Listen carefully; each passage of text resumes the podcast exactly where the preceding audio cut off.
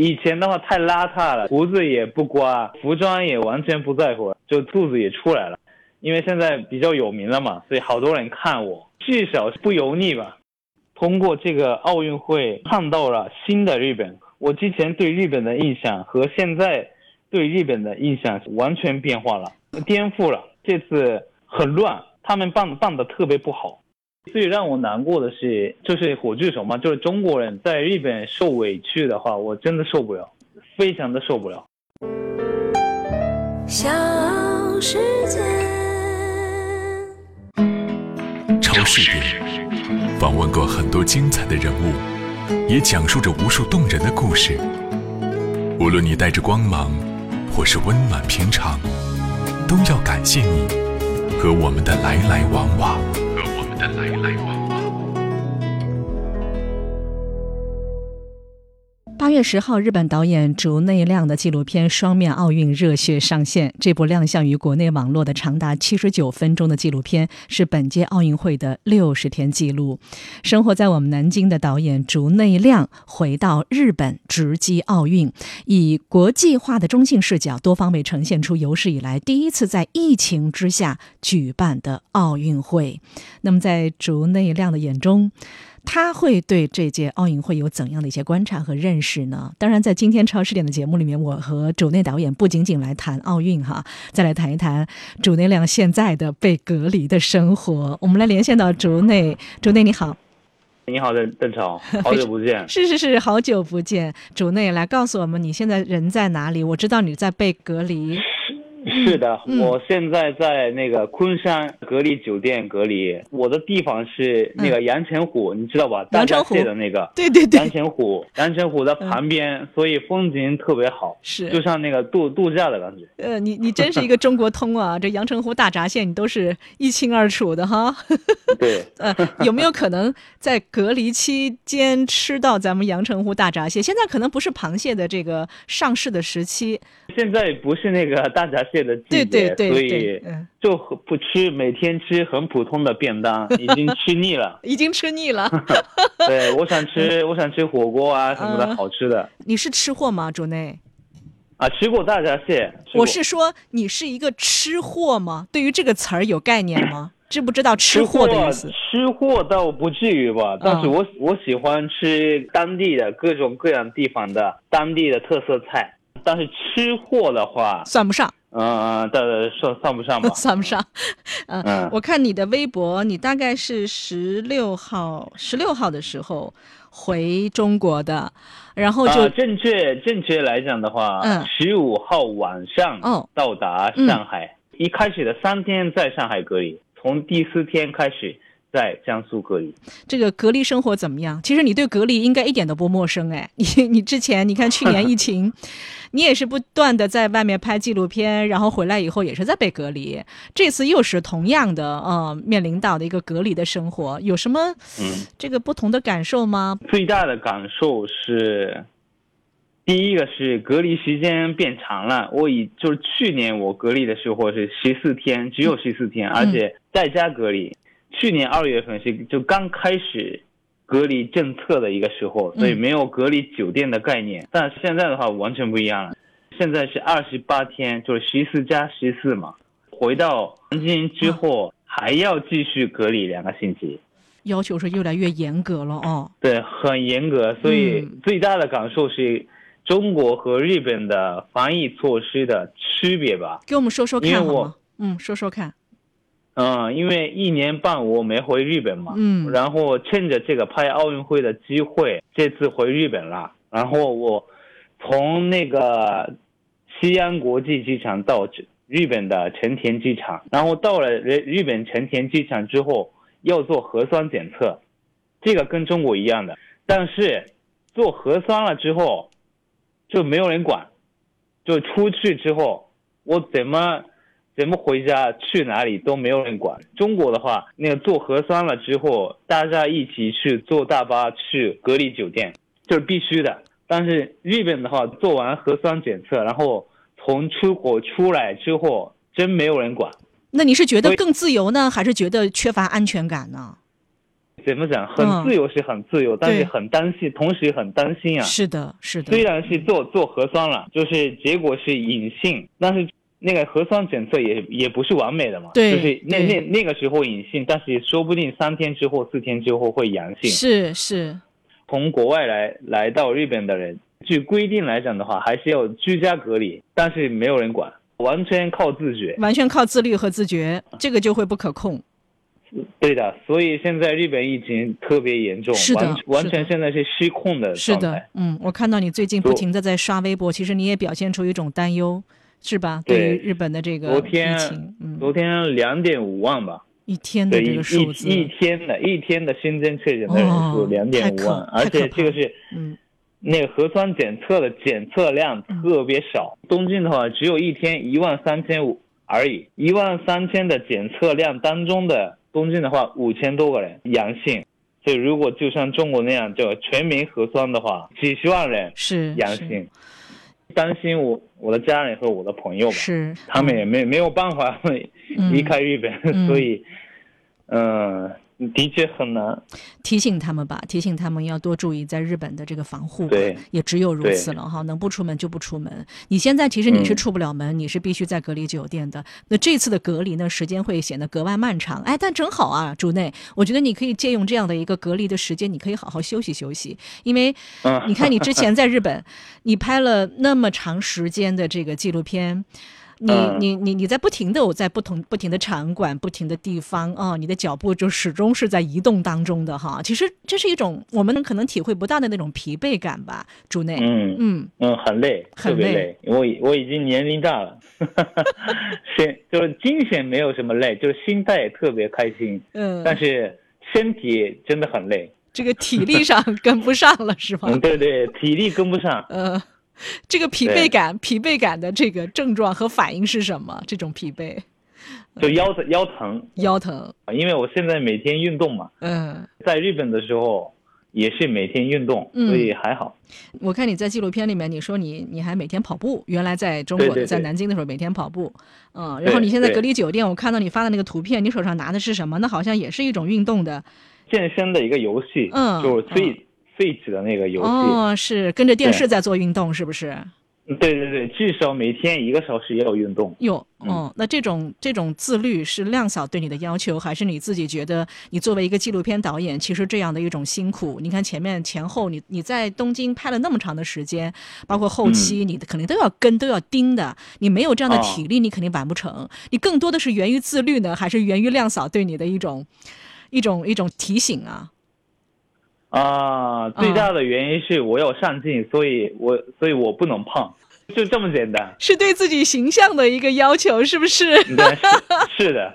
自己形象的问题，但是竹内，我 我毫不客气的，毫不客气的说，我觉得你在镜头面前不是很注意形象，哎，你觉得是最好的呈现了吗？我怎么觉得你就像一个路人甲乙丙丁的那个感觉？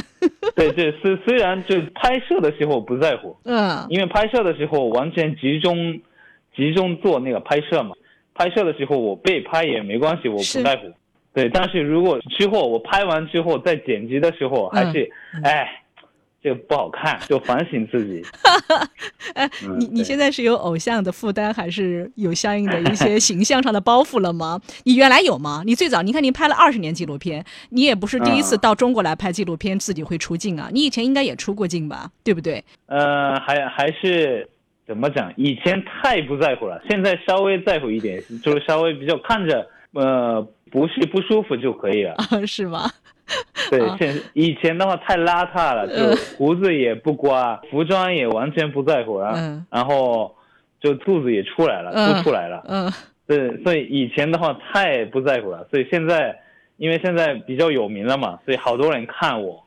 对，但至至少稍微不邋遢，嗯，还有正正常一点就可以，可以是是是，对，哎，主队你太可爱了，呃，我我我没有看过你之前你讲的这个邋遢的这个形象是怎么样的哈，我真是难以想象，因为你现在给我的感觉就是非常普通和平时，我一点也没觉得你为了上镜，你为了要去采访别人，甚至有一些很重要的人物哈，你去做自己过多的个人的修饰，你完全还是那个样子，生活当中什么样你还是那个样子，因为我见过你生活当中的。样子吗？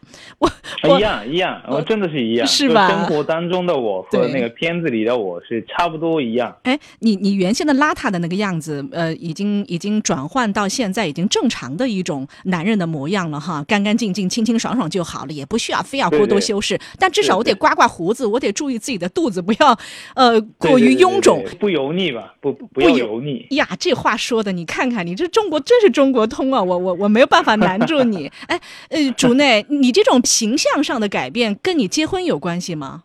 没什么关系，主主要是最近出镜的那个 数量太多了，所以还是还是要稍微在乎一点比较好。好的，好的。次数吧，就是上镜的次数真的最近很多，所以 还是稍微干净一点，就干净就可以了。是是，不要那么帅啊什么的，因为已经大叔了，不要什么帅啊什么，就主要是干净，嗯，干净就可以了。对，呃，亮嫂，亮嫂对你现在的形象是比较满意的吗？因为你，我记得你去年还在整牙齿，是吧？是的，是的。嗯，你看这个出了名之后的竹内就是不一样，嗯，越来越 注意自己的一个上镜的形象了哈。是的，是我牙齿不不整齐，所以就很难看，但不会不会整容的。这是最后最后一个，就整牙是我的最后一个改造。整牙齿是你的底线，对你形象改造的一个底线啊。对，好，我们前面讲了你的隔离生活，我们看到了好像平常你在纪录片当中，在你接受采访的时候见不到的另外一面的那个竹内哈，让我觉得好亲切，也也真的非常的可爱。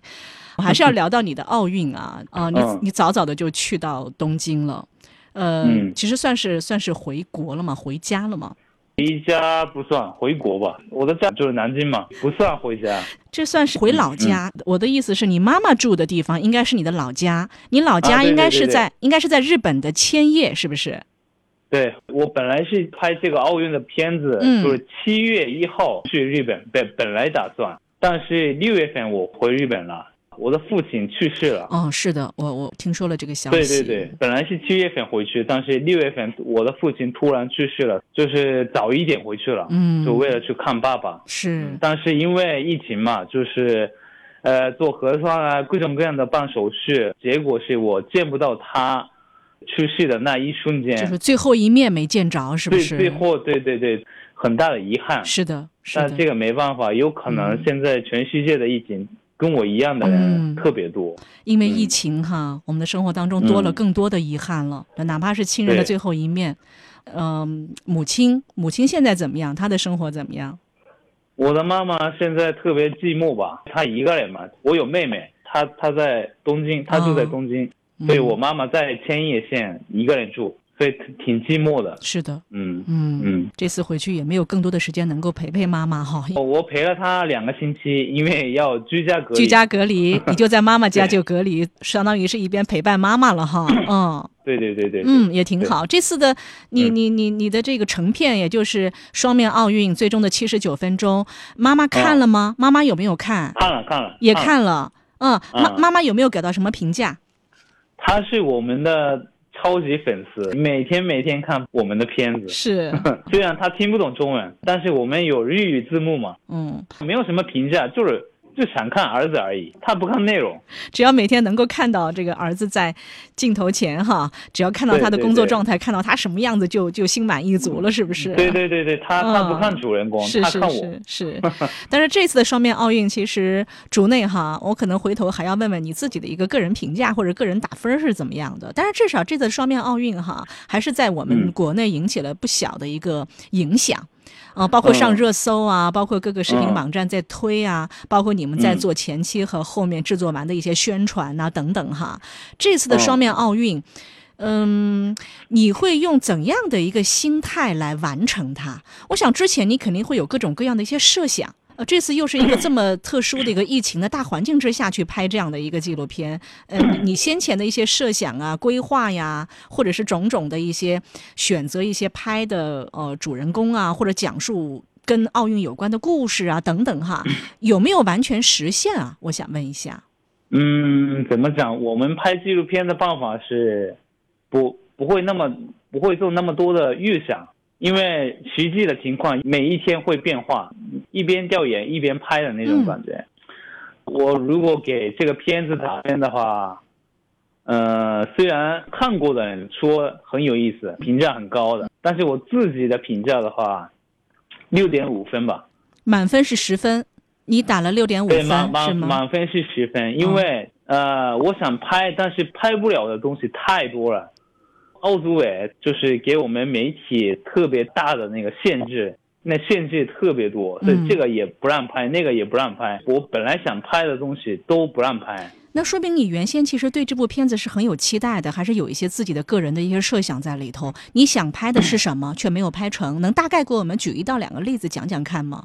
嗯啊，比如说志愿者的工作内容，我们就是联系了好多中国人的志愿者，他们的工作内容很有意思，但是都拍不了，就奥组委不给我们审批嘛，呃，遗憾吧。还有我们联系了。比如说工作人员，就是幕后的工作人员啊，嗯嗯，还有媒体媒体人啊，本人都同意了，但是本人同意也没用，没有奥组委的那个许可的话，我们拍不了。不仅是我们，我这次一直在东京的那个奥运媒体中心工作，好多中国媒体说，哎，我们什么都拍不了。怎么办？导演，好多中国媒体也问我，所以他们也只能拍我的采访。我我也看到，对我我我我在东京的时候，经常被中国媒体采访，因为他们没有什么可拍的东西，跟我一样的，是对，真的很真的很可怜。嗯，用“可怜”这个词来形容，都拍不了。作为一个纪录片导演，很遗憾，有限制的情况下，我们就尽最大的努力了，所以。结果的话，我比较满意。嗯，但是你也仅仅是给自己打了个及格分儿，就是你失掉的这个分数呢，你会觉得因为是受到了各种各样的一些局限，是吧？对对对，是这个意思。呃，你们原来这个片子是八月九号上线，但是后来临时变更到第二天八月十号上线，就是因为在等那个福原爱，是吧？啊，是的，对。哦，这也是这部片子当中好像好多人去关注到的一个亮点。是的，是的，就本来我很早之前申请采访了，但是他因因为很忙，就是一直没有达成就合作的机会。就奥运会闭幕式的前两三天的时候，他同意了，对，但是已经开始开始做后期的阶段的时候，他同意了。是的，就好不容易就是 拿到拍福原爱的许可，所以我必必须要改。中国有句话，主内你一定听过，叫好事多磨。就是你最终呈所呈现出来的，尽管有各种各样的一些你认为的遗憾，或者是一些没有办法弥补到的一些画面，但是它也有一些惊喜，对不对？你以为你采访不到爱将了，你采访不到福原爱了，但恰恰在最后已经成片，最后已经在制作的后期的时候，它出现了。对对对对对对，这中间哈，你看你有很多的人物在其中。我是完完整整的看了你的七十九分钟的这个纪录片《双面奥运》。谢谢谢谢。嗯，是我看到了很多你所采访到的一些人物，仍然是用你的最平时的那种镜头，用最朴素的那种语言，啊，用你们之间，嗯，就像是老朋友聊天一样的那种行进的方式，啊，让我看着哈非常熟悉的就是竹内的一个惯用的手法，就是你的习惯的那种纪录片的一种方式。看着很亲切，真的很亲切。这些人物哪些会让你觉得一直到现在，你都能够想到跟他们相处、交流或者是对话的那些点点滴滴啊？有有有没有在你脑子当中印象特别的深的那些？嗯，每一个人给我印象蛮深刻的。嗯嗯。那个我比较喜欢那个李和林的故事，女排的女排的主持人，现场主持。对，嗯，为什么？就通过他看到了中国人的团结的力量吧。嗯，因为我这次通过这这部片子，我亲身感受到了中国人的一个力量，团结的力量。这不仅是他，李和林是就是为了鼓励中国女排，做了很多很多努力，非常感动。就是作为一个主持人的话，一定要公平。公平的前提下，他做了很多努力，给中国女排加油。呃，我去那个成田机场拍中国国家队接机的那个场景的时候，感受到了中国人的团结的力量。那天，呃，从成田机场出来的国家队不仅是中国中国国家队，还有很多韩国国家队啊，还有欧洲的，还有美国的各种各样的国家队都出来了。但是我发现基本上没有人接他们，就直接上大巴就走了。但是中国国家队出来的时候，哎呀，一大堆的中国人，都都要接他们，然后欢迎欢迎什么什么，还有媒体特别多，中国的好多好多媒体拍他们，然后还有很多很多住在日本的中国人，都特意来到成田机场，然后欢迎他们。当时就像那个那个机场是中国的机机场的感觉，没有日本人，全部都是中国人，很像是我们中国的主场是吧？很像是到了主场一样的就就像中国的主场一样，是是是是，特别多。哎，这个场景让我非常的惊讶。我们通常喜欢讲一个词儿叫“女排精神”，我不知道你有没有听过“女排精神”？我听过，你知道的哈。排球精神，对，不怕输，拼搏，积极向上。那种流再多的汗，流再多的血，流再多的泪，我都要继续往前，一往无前往前冲的那种精神，是最打动中国人的。所以你在你你你感受到的那种氛围，对不对？对，嗯，哎，你这次哈，就是我刚才听你讲的这些，你在拍片的过程当中，你的感受，是不是也会对中国有了更多的一些认识？可以这么说吧。嗯，还有一个。通过这这个片子来对日本的新的认识，通过这个奥运会看到了新的日本。我之前对日本的印象和现在对日本的印象，现在真的完全变化了，颠覆了。你用了这样的一个词儿啊，颠覆啊，怎么理解？呃，就像在片子里也说过很多次，这次，呃，办奥运会觉得怎么讲很乱，他们办办的特别不好，比如说啊。就很多细节都没有考虑到，志愿者穿的制服，那个制服按照日本人的尺寸做，比如说欧洲人的体型比较大嘛，对，而且我们拍过的那个志中国人的志愿者体型也很大，穿不上。他把两件衣服拼在一起。对对对对，完全按照日本人的体型来做制服，但是现在好多好多外国人的志愿者所在，嗯，但是他们穿不上，这是第第一个，嗯，然后第二个是。呃，新就是媒体中心的网络，因为全世界的记者在那个媒体中心工作嘛，但是那个媒体中心的网速特别的慢，WiFi 只有一个，只有一个账号。哎呀，几百人的全世界的记者用共同的一个 WiFi 做工作，所以经常卡。嗯，对，我们在媒体中心做过直播，一直在卡，完全做不了直播。你在片子当中，其实你说了一句话，你是在跟那个体育记者李想，你们俩在那聊天的时候，你说了一句话，你说其实日本是很注意细节的一个民族，很注意细节的一个国家，但是这次奥运你看到了很多的一些漏洞百出，看到了太多的一些粗糙的地方，这个你觉得跟疫情是不是也有很大的关系？有没有？没有关系，没有关系，你觉得没有关系？没有关系。还有一个例子，特别让我生气的一个点。呃，因为志愿者好多外国人嘛，那个志愿者当中还有那个伊斯兰教的人，他他不能吃猪肉吧？对对对，他们有一些很多的禁忌，吃吃的一些禁忌。对对对对，嗯，还有那个素食主义的人，欧洲人比较多，素食主义就是只能吃菜还是蔬菜，他不能吃肉，就是素食主义的话不能吃肉嘛。嗯嗯。但是志志愿者吃的便当只有只有肉。我们不讲做区分吧，甚至连蔬菜都没有准备，是不是？没有没有准备，哎呦！而且最让我生气的是，他们要他们跟那个什么主办方要求了，嗯，能不能给我准备素食的便当？但是他拒绝了，就他他他这么说了：你们那么自私的话，不要做志愿者，太自私了。哦，反而被指责了是吧？对呀，嗯，我我真的让我真的是特别失望。嗯，这个不是自私，他们的一个习俗嘛，国际交流的。大活动，他完全不尊敬别的国家的一个就习俗吧。嗯嗯嗯。所以这个让我非常的生气，就很失望吧。这个跟疫情没有什么关系，就是日本，呃，日本现在没有那么国际化吧。我记得当时你在跟李想对话的时候，李想说了一句话，叫“对于你来说，你看到了这么多的问题，其实因为你是日本人嘛，呃，你你你你显现出的那种失望之情，更多的其实传递的是一种爱之深责之切。你同意吗？这个说法？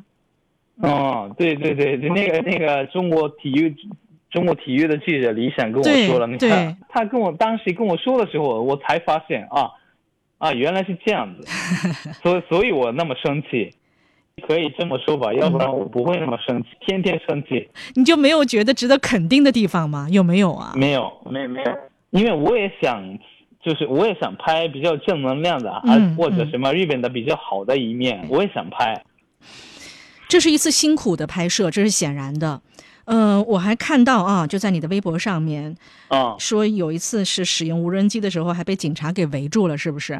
啊，对对对，这这次跟各种各样的人吵架了不少次，这这么严重？吵架，我当时跟吵那个日本警察吵架了，嗯，然后他们一直在问我这个无人机为为什么飞飞，为什么要拍航拍啊，怎么怎么怎么样，一直在问我，就是日本的话，两百克以下的。无人机的话可以飞，所以我们特意买了很小的玩具一样的无人机，是合法的，两百克以下的。就是因为奥运会吧，他们警察也比较紧张的状态，他们一直怀疑我，你干嘛？干嘛？干嘛？干嘛？然后我生气了，我我明明是合法，为什么你一直就耽误我的时间？那您后来吵赢了没有？您吵赢了吗？啊，吵赢了，所以他们最后道歉了。那你还跟谁吵架了呀？除了跟警察吵架，还跟谁吵架了呀？还有我拍火炬手的时候吵架了，吵得很厉害。嗯，跟谁跟谁吵呢？办火炬手的活动的一个负责人。为什么吵？就是火炬手片子里有嘛？你看过那个廖宇静？他是从中国从成都来的火炬手，因为疫情他跑不了，在在公路跑不了了，所以他要参加室内的活动。是的，看到。然后他参加室内的活动的时候有一个说明会。就主办方给火炬手说明怎么传递火炬啊，怎么做那那样做这样做，但是那个说明的时候说日语说明的那样做这样做，但是他听不懂，因为从中国来的，对啊，他听不懂日语，所以他困扰了。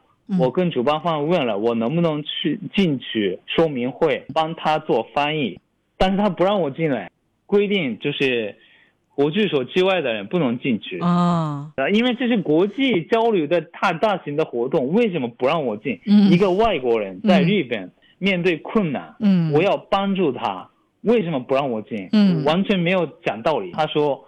呃，规定就是规定，不行就不行。那你没进得去，那后来有没有他们安排别人去帮助他呢？比如说安排他们当地的日本的工作人员去帮助他去理解这个日语的这个说明呢？没没有人，没有人帮助，也没有人帮助他，没有人帮助，所以我特别的生气。难怪你要吵架，而且这次是没吵赢，对不对？你还是没进去。这这个这个我输了，就 他们不让我进，我我再再再吵，再大声的吵也他不让我进。是的，所以我是输了。